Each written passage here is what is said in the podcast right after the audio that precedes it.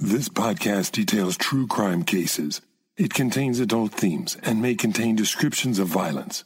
It is not intended for children. Listener discretion is advised.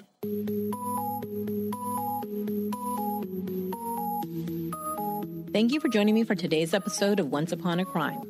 We're in the series Murder in Paradise, where I take you to some fabulous locales to talk about what else? Murder. One of my most favorite cities in the whole world is Florence, Italy. Italy in general is just gorgeous, but Florence holds a special place in my heart. It's the birthplace of the Renaissance, and I've long been fascinated by how many artists, poets, writers, and philosophers could originate at the same time and in the same place like they did in Florence beginning in the 14th century. Everything in Florence and in the surrounding Tuscan countryside is just a wonder to behold, from sculptures like Michelangelo's David, to paintings like Botticelli's Birth of Venus, to the architecture of Brunelleschi's Duomo, the list goes on and on. It's no wonder with beauty like this that the Italians are a passionate people. But between 1974 and 1985, seven of these passionate couples met a very tragic fate while meeting for trysts outside of Florence in the beautiful Tuscan countryside. There was a serial killer preying on young couples who would claim at least 14 victims. While news of this killer rocked Italy, Germany, and France, and was even reported in the British media, it remained largely unknown in America. The story is fascinating, complex, and horrifying in nature. This is Chapter 2 The Monster of Florence. June 6, 1981. An engaged couple, Giovanni Foggi, age 30, and Carmela De Nuccio, age 21, had gone on a date to a disco in town. Afterwards, they took a drive up a hill in the Tuscan countryside near the town of Scandicci. Young lovers often took to the hills and secluded roads outside of town to carry out their amorous activities. Many Florentines were raised in religious Roman Catholic homes where premarital sex was considered a sin. This, combined with the fact that it was customary for most young adults to remain living with their parents until marriage, made their automobiles the only option for romance away from prying eyes and wagging tongues. In fact, the practice was so common that it was well known that voyeurs prowled the countryside peeping into car windows to spy on people making love in parked cars. There was even a name for them. They were called Indiani, or Indians. This was a colorful, if somewhat racist, description of the peeping Toms who crept around in the dark, sometimes equipped with electronic equipment like night vision cameras and audio recording devices. But this night, it wasn't a voyeur who came upon Giovanni and Carmela, but something much worse. The couple became victims of a murderer. Giovanni would be found shot to death, still sitting in the driver's seat, his head leaning out of the window as if asleep. His fiancee also had been shot, but then her body had been dragged from the car and was found a few feet away in a field lying on her back. Framed by wildflowers and cypress trees, her body was a jarring sight. Such savagery amidst such a tranquil setting. She was naked except for a gold chain that had fallen or been placed between her lips. Her pubic area had been cut away, leaving just a gaping hole. It would later be determined that although the placement and mutilation of the body pointed to sexual violence, the woman had not been sexually assaulted. It was also determined that a notched knife, like a scuba knife, had been used in the mutilation. The cuts on the body seemed so precise that authorities speculated that the killer might be a surgeon or a butcher. Soon after the murder, a known voyeur, Enzo Spalletti, was reported having spoken about the murdered couple before the bodies were even found. He was rounded up and arrested for murder. Four months later, on October 23rd, another young couple who were planning to be married a few months later were also found shot and stabbed. Stefano Baldi, age 26, and Susanna Cambi, age 24, were found in a park 20 kilometers north of Florence. The woman was dragged from the car and mutilated in the same way as the previous victim. It was obvious to authorities now that they had arrested the wrong man. Spalletti was released. At the crime scene, similar bullet casings to the previous murder were found. They were tested and were determined to have been fired by the same weapon used in the June murders. Now investigators were convinced that a serial murder was on the loose. This was no jealous or spurned lover who was taking revenge. These were ritualistic type killings of no apparent motive. While serial killers were, if not common, at least familiar to Americans, the French, and Germans, they were almost unheard of in Italy. Citizens began to panic, and people began suspecting neighbors and even their own family members. Investigators now remembered a case that had occurred seven years earlier in 1974. A teenage couple were found shot and stabbed to death on a country lane while having sex in the boy's car. Pasquale Gentilcore, 19, and Stefania Pettini, 18, were parked in a place that was known to be stalked by one or more voyeurs who'd been discovered behaving oddly. Stefania's body had also been violated with the grapevine stalk. She had been stabbed 97 times. The shell casings recovered from that crime scene were still in evidence. They were analyzed and it was determined that they had been fired from the same gun, a 22 caliber Beretta with the same type of bullet, Winchester Series H copper jacketed rounds. The gun in all three murders had a defective firing pin that left an unmistakable mark on the rim of each shell. Eight months later, on June 19, 1982, childhood sweethearts Paolo Mainardi, 22, and Antonella Migliorini, 20, a couple described as inseparable and who'd recently become engaged, were found shot on a country road, this time southwest of the city. It seems they must have been surprised by their assailant while parked close to the village. It was theorized that they saw their attacker approaching, and Paolo had tried to put the car into reverse to get away. The back wheels of the car, unfortunately, got stuck in a gutter and would not move. The killer shot out the headlights of the car and fled, without realizing he had left the man alive. Perhaps afraid nearby villagers would be alerted, he fled without committing the usual mutilation on the female and leaving a potential witness as well. Unfortunately, Mainardi did not survive more than a few hours before succumbing to his injuries. The police decided to try and trick the murderer by asking journalist Mario Spezi, who had been covering the case from the beginning, to write in his next column that the victim was able to give some information about his attacker before he died. They hoped this would unnerve the killer and cause him to make a mistake that might lead to his capture. The killer, who was suspected of killing eight people now, became known as the Monster of Florence. Twelve days after the last couple was found, an anonymous letter arrived at police headquarters in Florence. Inside was an old newspaper clipping about a homicide that had taken place in 1968. It was the double murder of a man and a woman who'd been having sex in a parked car. The clipping was accompanied by a note that simply said, Take another look at this crime. Police at first were confused. The 1968 murders of Barbara Locci, 32, and Antonio Lobianco, 29, had been solved.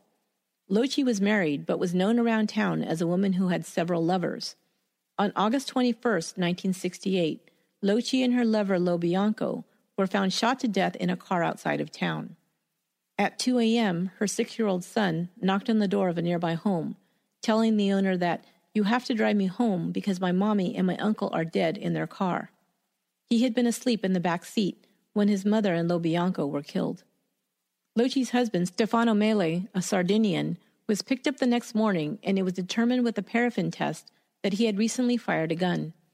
He then confessed to killing his wife and her lover. He was convicted of their murders and imprisoned but authorities said Mele could not be the monster who had committed the recent murders. He had still been in prison in 1981 when they began, and had only just recently been released to a halfway house in Verona. Mele was interviewed, and because of the statements he made asserting that, quote, they will continue to kill, it was speculated that Mele had not acted alone in the 1968 murders. The bullets from the decades old murder were tested and matched the 1981 and 1982 murders. Now authorities believe Locci's murder was a clan killing in which other members of Mele's Sardinian circle were involved. If so, they could have had access to the original weapon. Perhaps, they theorized, one of them had enjoyed the act of killing so much he had gone on to become the monster of Florence. Now the investigation became known as Pista Sarda, or the Sardinian Connection. They set their sights on three Sardinian brothers, Francesco, Salvatore, and Giovanni Vinci. All three had previously been lovers of Barbara Locci. They decided to arrest Francesco first. But in September 1983, while Francesco Vinci was still in jail, another double homicide occurred in an olive grove outside of Florence. The killer had come upon a young German couple who'd parked their Volkswagen camper for the evening while on a trip through Italy. However, it appeared that the monster had made a mistake. The couple were two young men, Wilhelm Meyer and Jens Rusch, both 24. Rusch was small in build and had long blonde hair and could have been mistaken for a female from afar. Neither was mutilated, but having discovered his mistake, it seems the monster instead tore up a pornographic magazine depicting gay men he found in their campsite, scattering the pieces on the ground outside of the camper. Instead of releasing Francesco, the police believed one of his brothers or other relatives must have committed this murder to throw authorities off the track. Once again, the same gun was used. They now suspected a second brother, Antonio Vinci, and arrested him on a guns charge. They interrogated him for hours, but he had nothing to say. They were finally forced to release him. Francesco remained in jail. Four months later, police charged two other Sardinians in the monster killings and released Francesco. The following summer, the monster struck again.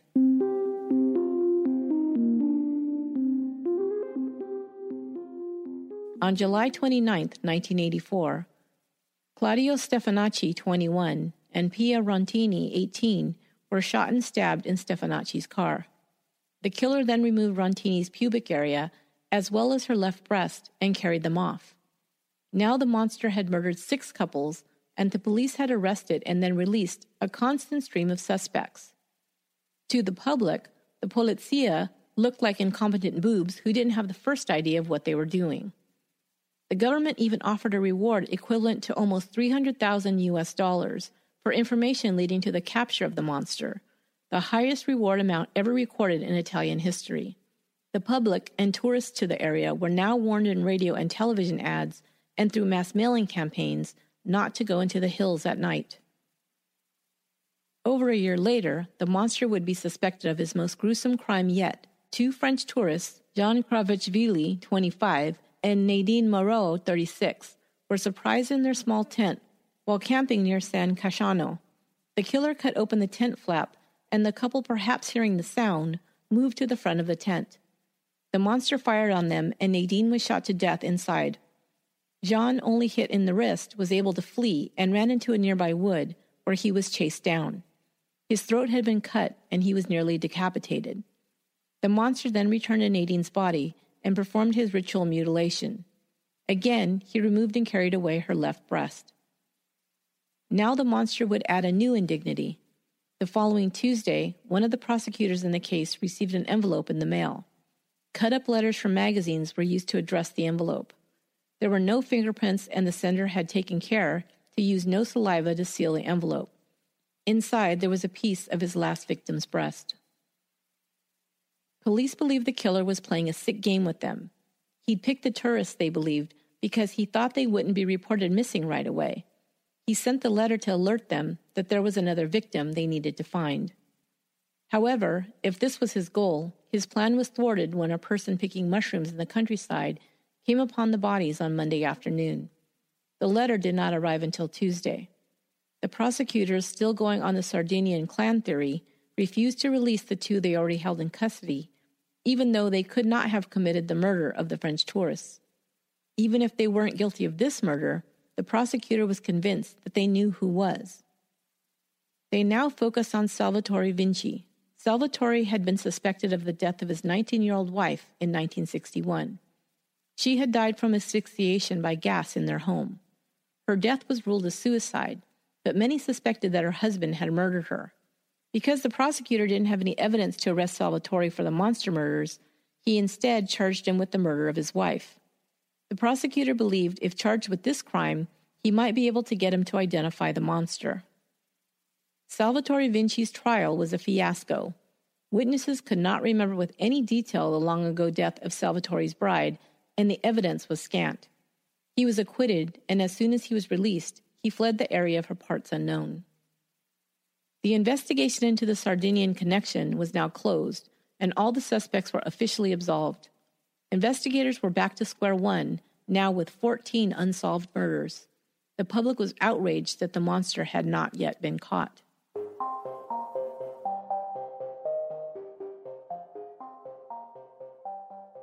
The case was now turned over to the commissario, or chief inspector, Ruggero Perugini. He would later be fictionalized as Chief Inspector Rinaldo Pazzi in Thomas Harris's novel Hannibal. Harris would be inspired by the monster case and had even been a guest in Perugini's home while writing his novel about the fictional serial killer Hannibal Lecter. Perugini started with the assumption that even though the original weapon had been used in the Barbara Locci murder, it had passed out of the hands of the Sardinians. His belief was that the monster wasn't connected to the 1968 murder. Then, using a computer program, he had tens of thousands of suspects entered into a database that could be cross referenced. Various criteria, such as convictions for sex offenses, propensity for violence, and past prison sentences, were entered and one name kept coming up again and again as they narrowed the results that of a 69 year old Tuscan farmer named Pietro Pacciani. Pacciani was a violent alcoholic who had been convicted of sexually assaulting his own daughters. His prison sentence also coincided with the lapse in murders between 1974 and 1981. One specific incident in his record especially caught Perugini's attention. In 1951, Pacciani had beaten a man to death whom he'd caught with his fiancée. He then raped her next to the dead man's body. During his interrogation, Pacciani had been recorded telling police that he'd gone crazy when he'd seen his fiancée bare her left breast to the man. In Perugini's mind, the amputation of the monster's victim's left breast linked Pacciani to the unsolved murders. Perugini began a 12 day search of Pacciani's property. Uh, what? Is this Tuscany or Manitowoc County? While they took apart his house and garden inch by inch, nothing was found. That is, until the twelfth day, when Perugini announced that an unfired 22 caliber bullet was found in the garden. Experts would later say that it might have once been in the murder weapon they were looking for, but tests were inconclusive. A piece of rag was also taken as evidence from the garage. A while later, the Carabinieri, the police branch of Italy's military, received a piece of a weapon determined to be a 22 Beretta. It was wrapped in a torn rag with an anonymous note saying it had been found under a tree where Pacciani often went. The rag was matched to the piece of cloth from Pacciani's garage, and it matched. On this evidence, Pacciani was arrested on January 16, 1993, and charged with being the monster of Florence. The public breathed a sigh of relief. But there were problems. The monster's attacks had been meticulous in their detail and stealthily carried out. Could a drunken brute prone to fits of rage have planned, carried out, and gotten away with these terrible crimes? It seemed hard to believe. Even more difficult to believe was that a 69 year old man in poor health would have been able to run down a 25 year old man through the woods and catch him and decapitate him. The French tourist was an athlete, an amateur sprinter. It seems unlikely he would not have been able to outrun an out of shape, almost 70 year old man. The trial that began in April of 1994 was televised, and the drama in the courtroom far exceeded the merits of the state's case. Pacciani sobbed and cried out in anguish during the proceedings, sometimes saying, I am a sweet little lamb, and I am here like Christ on the cross. Other times he cursed and swore in rage. Thomas Harris attended the trial and took copious notes, no doubt to incorporate some of the most colorful details into one of his crime novels, truth being stranger than fiction. The prosecutor never produced a murder weapon, eyewitnesses, or forensic evidence from the crime scenes that tied Pacciani to the killings. Even his wife and daughters, who hated him, told the court that he could not be the monster. He was drunk most of the time, they testified, and was home making their lives miserable, not roaming the countryside murdering strangers. Even so, Pacciani was found guilty and sentenced to life in prison. When his mandatory appeal began, the prosecutor did the unthinkable. He refused to prosecute, stating a lack of evidence and calling into question the investigative work of the police. Was this a police investigation or a comedy of errors? He would scoff. On February 13, 1996, Pacciani was acquitted. The case was scheduled to be retried, but Pacciani died in 1998 before that trial could begin. But there would soon be another twist in the case, and while it might seem incredible, it made perfect sense to some Florentines. The day Pacciani was acquitted, the police announced that they had a confession to the murders. Their witness, implicating a second man as well, confessed to being Pacciani's accomplice. The three men, he said, had been hired by a wealthy Florentine doctor to collect female body parts for black masses that were used as offerings to the devil. He and the second man were then convicted of murder, even though the man who confessed didn't seem completely coherent and often contradicted himself. The first man was sentenced to life in prison, and the other to 26 years. The Florentine doctor was never identified, nor were any of the members of the satanic cult or any of the masterminds behind the attacks. The man who confessed said he didn't know the name of the doctor, that only Pacciani did. Pacciani, however, denied these allegations until his death. And the evidence against Pacciani presented at his first trial? The rag and gun were determined to have been planted, but just by whom was never revealed. The ballistics expert said he had been pressured by the prosecution to say that the bullet was found might have come from the murder weapon. A police officer was videotaped saying that he believed the chief inspector had planted the bullet in Pacciani's garden. Mario Spezi, the journalist who published this allegation, was sued for libel. He later won the case against him. Soon after, he retired from journalism to pursue his dream of writing mystery novels. In 2008, a book about the case he co wrote with the novelist Douglas Preston called The Monster of Florence became a bestseller. Spezi became convinced that it was a nephew of the original suspects, the Vinci brothers, who was the monster of Florence. This man, who was still alive and living in Florence, would have had access to the gun, and he fit the profile that had been created with the help of the FBI's behavioral science unit. He was a tall, right handed man in excellent physical condition who was an expert shot and skilled with a knife. This man, who is not identified since the case is still open and the evidence against him is only circumstantial, had begun a criminal career with the charge of breaking and entering and theft in 1974. He was tall and muscular and extremely self assured, composed and cocky, according to Spezi, who interviewed him at his home in 2001. In that interview, he admitted to carrying a scuba knife and pulling it on his own father during a fight. He also admitted to being away from the Florence area from 1975 to 1980, the same period of time when the monster killings had stopped.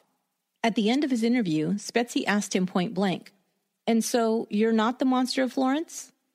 The man so charmingly answered, No, I like my pussy whole. The man walked the journalist to the door, and just before he opened it, he leaned forward and in a low, gruff voice, said in Spezi's ear, Listen carefully. I never joke around.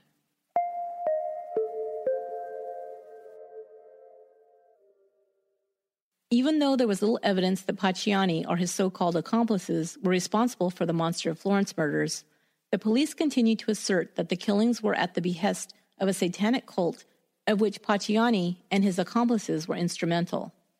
The public as well was willing and very ready to call the case closed. There had not been another murder attributed to the serial killer since 1985. The case had lasted over 40 years, and more than 100,000 people had been investigated. Many innocent people's lives had been ruined when they or a family member were suspected of being the murderer. Some had been run out of town and others had their families destroyed and their businesses ruined. Italians had never been subjected to this kind of case in their country, and frankly, they couldn't wrap their heads around it. The belief that one person could be responsible for such a random and vicious act against other humans was completely beyond their comprehension. When a theory was presented that Satan was behind the murders, many were quick to accept this explanation. In America and a few other countries where serial killers have been sought captured, and studied for decades, we know that a lone psychopath can be responsible for tens, dozens, or even hundreds of deaths. Names like Bundy, Dahmer, and Gacy are commonplace to us, but to others, it's like trying to convince them that the boogeyman is real. In a place as steeped in the belief of heaven and hell, like Florence, Italy, to believe that satanic cults are collecting body parts to use in black masses might be more easily accepted. At least some may reason there is a motive attached to such an evil deed. To have to admit that these types of crimes are random and virtually without motive is terrifying in the extreme. Good versus evil is a prevalent theme in the psyche of Italians. This is the birthplace of Dante's Inferno, Michelangelo's Pieta, and St. Peter's Basilica, God's temple on earth. A photo of the Pope can be found in almost every Roman Catholic household, a constant reminder of how citizens are called to live, at least in theory, as a holy being with a heavenly purpose. Yes, these are generalizations to be sure, but it has to at least be acknowledged that these are ideas that the history and philosophy of Italy were founded upon. To understand these horrible events, even in part, as the work of the devil, has to be, well, comforting in some respects. If we can blame it on Satan, we can view our fellow humans and ourselves as inherently good and decent in nature. Maybe then we can still believe that ultimately good can win out over evil. Believing that, maybe we can all sleep a little better at night. That will do it for this episode of Once Upon a Crime. Thanks most of all to you, the listeners. Thanks for all the ratings and reviews on iTunes, and to all the new Patreon supporters. Don't forget, you can connect with me on Twitter, Instagram, and on Facebook. Join the Once Upon a Crime listener page too. You'll get to see photos from each episode, discuss the cases with me and other listeners, and get all the inside info. Once Upon a Crime is written, produced, and edited by me, Esther Ludlow. Until next time, be good to one another.